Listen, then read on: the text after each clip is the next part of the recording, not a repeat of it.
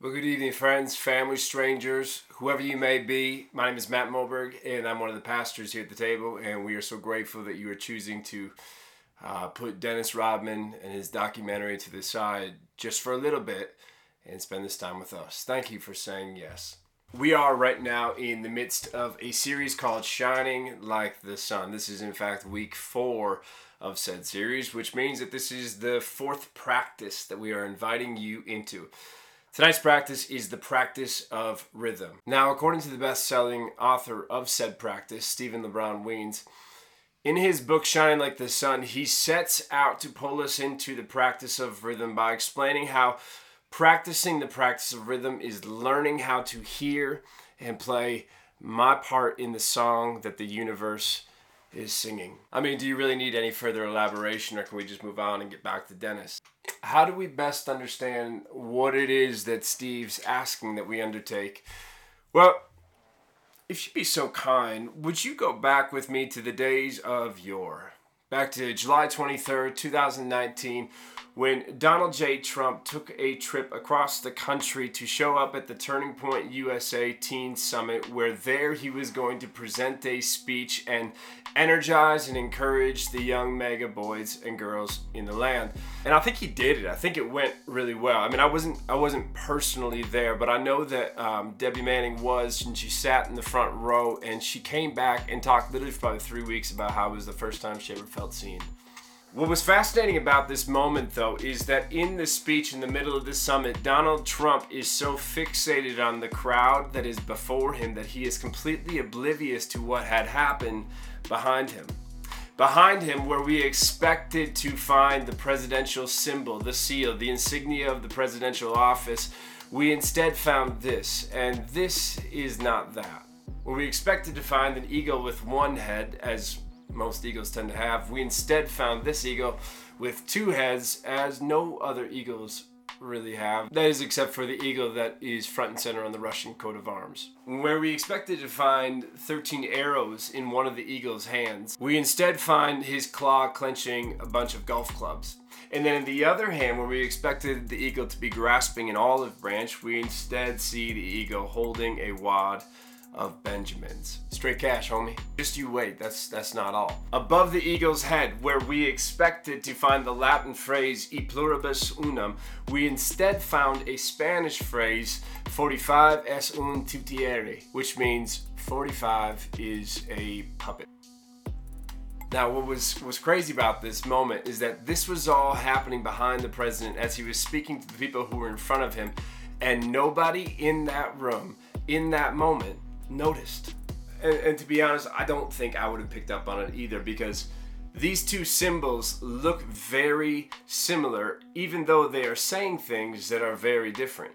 The presidential seal sets out to make this statement of authority, but this seal here subverts that statement. Well, what is going on here? Well, in the advertising world, which admittedly I know very little about, this is known as the work of bricolage, which is a French term that means tinkering. It is taking something that is and creating something new outside of it. And so this is why you pull pictures off of Pinterest to turn that nasty old mailbox that's been sitting out on your deck for all these years into now a shiny new toolbox. You took something that was and you created something that now is. You pulled from a material, you tinkered with it, and now we have something brand new. And so sometimes artists practice bricolage to create new decor, but sometimes artists practice bricolage to cultivate some sort of disruption. The point of the bricolage is not replication. It's not trying to say what's already been said. It's not trying to do what's already been done. The point of bricolage is not replication, it's revelation. It's trying to go where the story has yet to actually go.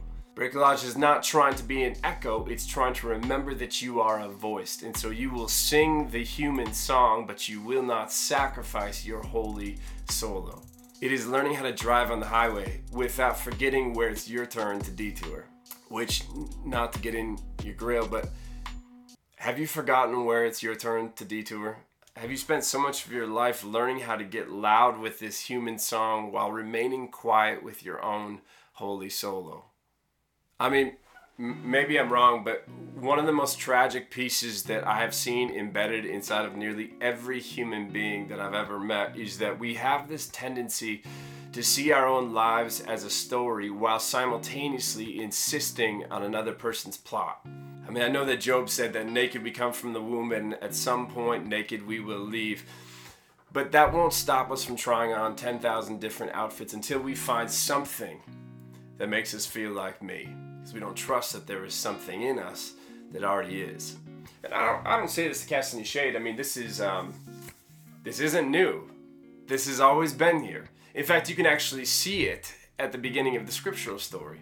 We talked about this story a little bit earlier in the year, but you'll recall how despite God's calling on the Israelites to be a different kind of tribe, a new kind of tribe that exists solely for the purpose of lifting up and loving the other tribes nearby, they eventually got tired of that calling and started itching for a king instead. They got tired of their narrow particular path and they opted for a wider one instead, one that would go up and to the right and not down and deep within. And so one day they go to Samuel, who is kind of like the pastor of the land and thus like the politician that calls the shots, him and his boys, and they say, you guys, you did good, but we're tired of you. It's time for a break. It's not you, it's me. We need a break. Now, appoint a king to lead us. Why? Because all the other nations have one. You can hear inside of their story a little bit of your story and my story in that reminder of when we first learned that there was a difference between us and them, us and that, us and her, us and him. And we learn to downplay our distinctives in order that we may upgrade our conformity, because we found out at some point that it would be better just to be accepted than it would to be authentic. It would be better if we could find a way that we could get some honor without ever actually having to get honest. And to make things a little bit more complicated even for them when they ask for a king, this is not just about can we change up the policies in the land.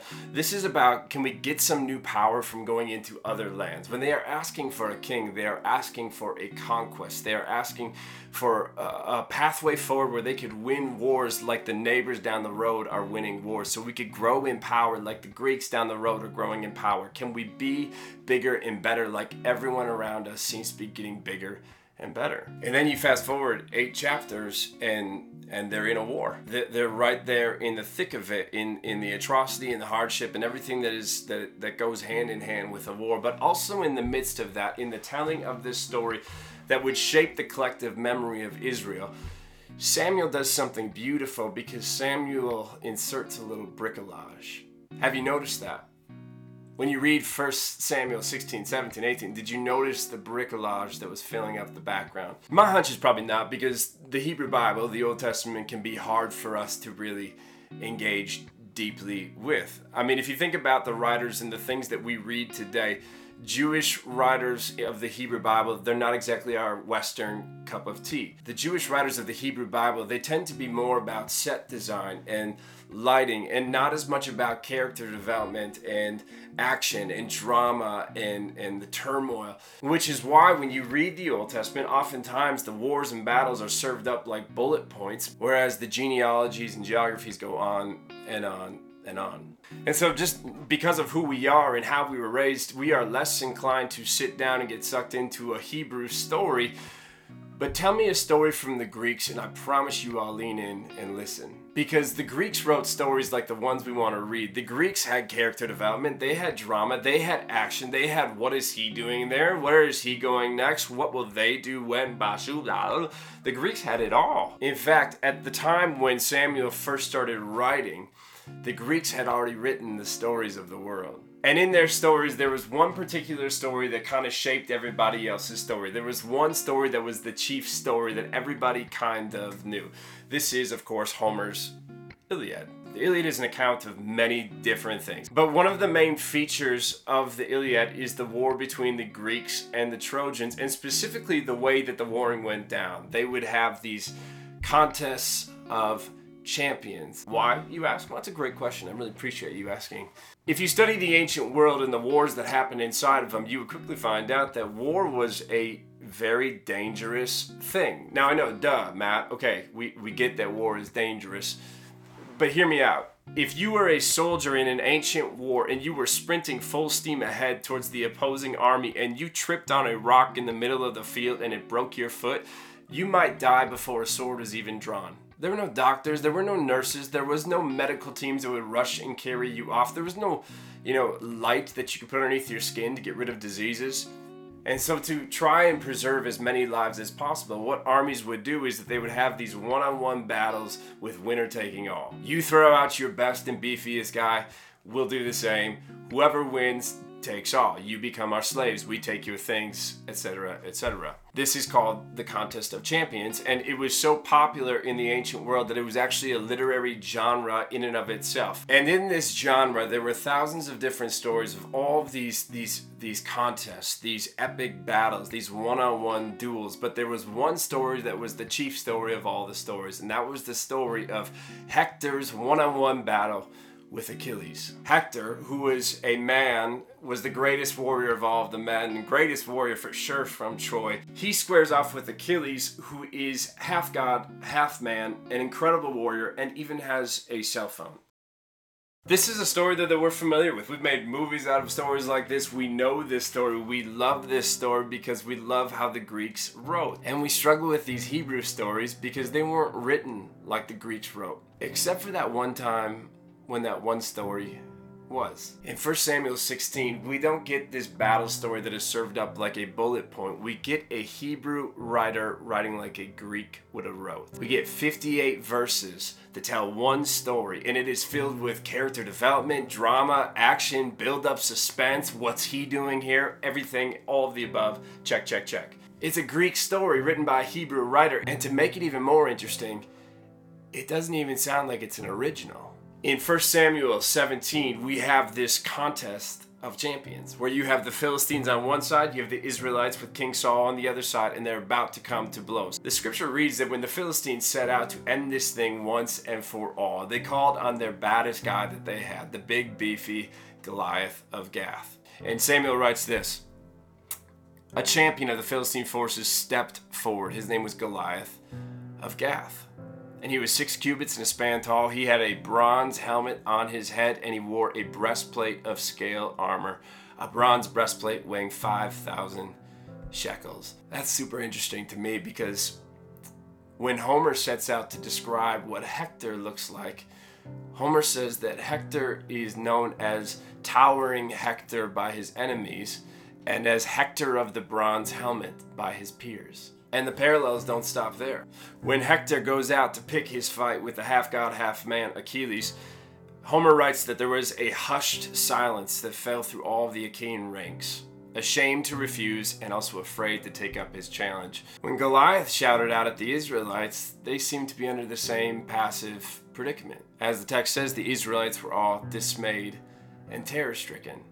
And so you have these two different fighters who are being described as wearing similar armor, a description, mind you, that has no parallel anywhere else in scripture. And then they both start trash talking from the middle of the field to the other side where no bodies are willing to budge. Nobody wanted to mess with Goliath and nobody wanted to mess with Hector. And the thing actually continues to unravel, but I'll stop there for the sake of time, and I know Dennis needs us. But the thing that I want to make a point and make sure that we are seeing here is that Samuel is writing this story about Goliath, but Samuel is thinking as he does about Hector. There is the Homeric embedded inside of the Abrahamic. This is starting to smell like bricolage. And so if this story is just like that story, our eyes now need to look to see where is this story going to stray? Where is the detour, the off-ramp going to be chosen? And here's where it is. In all these epics, these battles, these contests of champions, we are used to seeing one army throw out Shaquille O'Neal to fight and the other army to respond with Dwayne Johnson. And we expect the beefiest and the baddest boys to come blow to blow. And so if you are a part of the Israeli tribe, then this is like revving your engine. You are getting pumped up. You are excited. You can't wait to see what's next, because if big bad boy Goliath of Gath is being cast as the Hector, then that means that Achilles is coming from our camp. But then comes the moment when the story starts to stray, and instead of Sly Stallone climbing out from the tent next door, or Mr. T, or Bill Lambeer, or Steve Manning, we instead get this little bitty boy named David. this prepubescent little boy with a pitchy voice and a few pimples on his forehead who says, I'll happily fight if none of the older men would like to. David is there to provide his brothers with some food, and yet now David is here preparing to fight. And if I am a Jewish person reading this story at that time, I am livid right now with Samuel, because Samuel, you're doing it wrong. I understand you're Hebrew, you're not Greek. I get why you might have some errors in your ways, but this is not how the story is supposed to go. And Samuel would say, you're absolutely right, because it's not our story. That's their story. And as long as we continue to insist on their plot instead of our path, we will never become who we were born to be.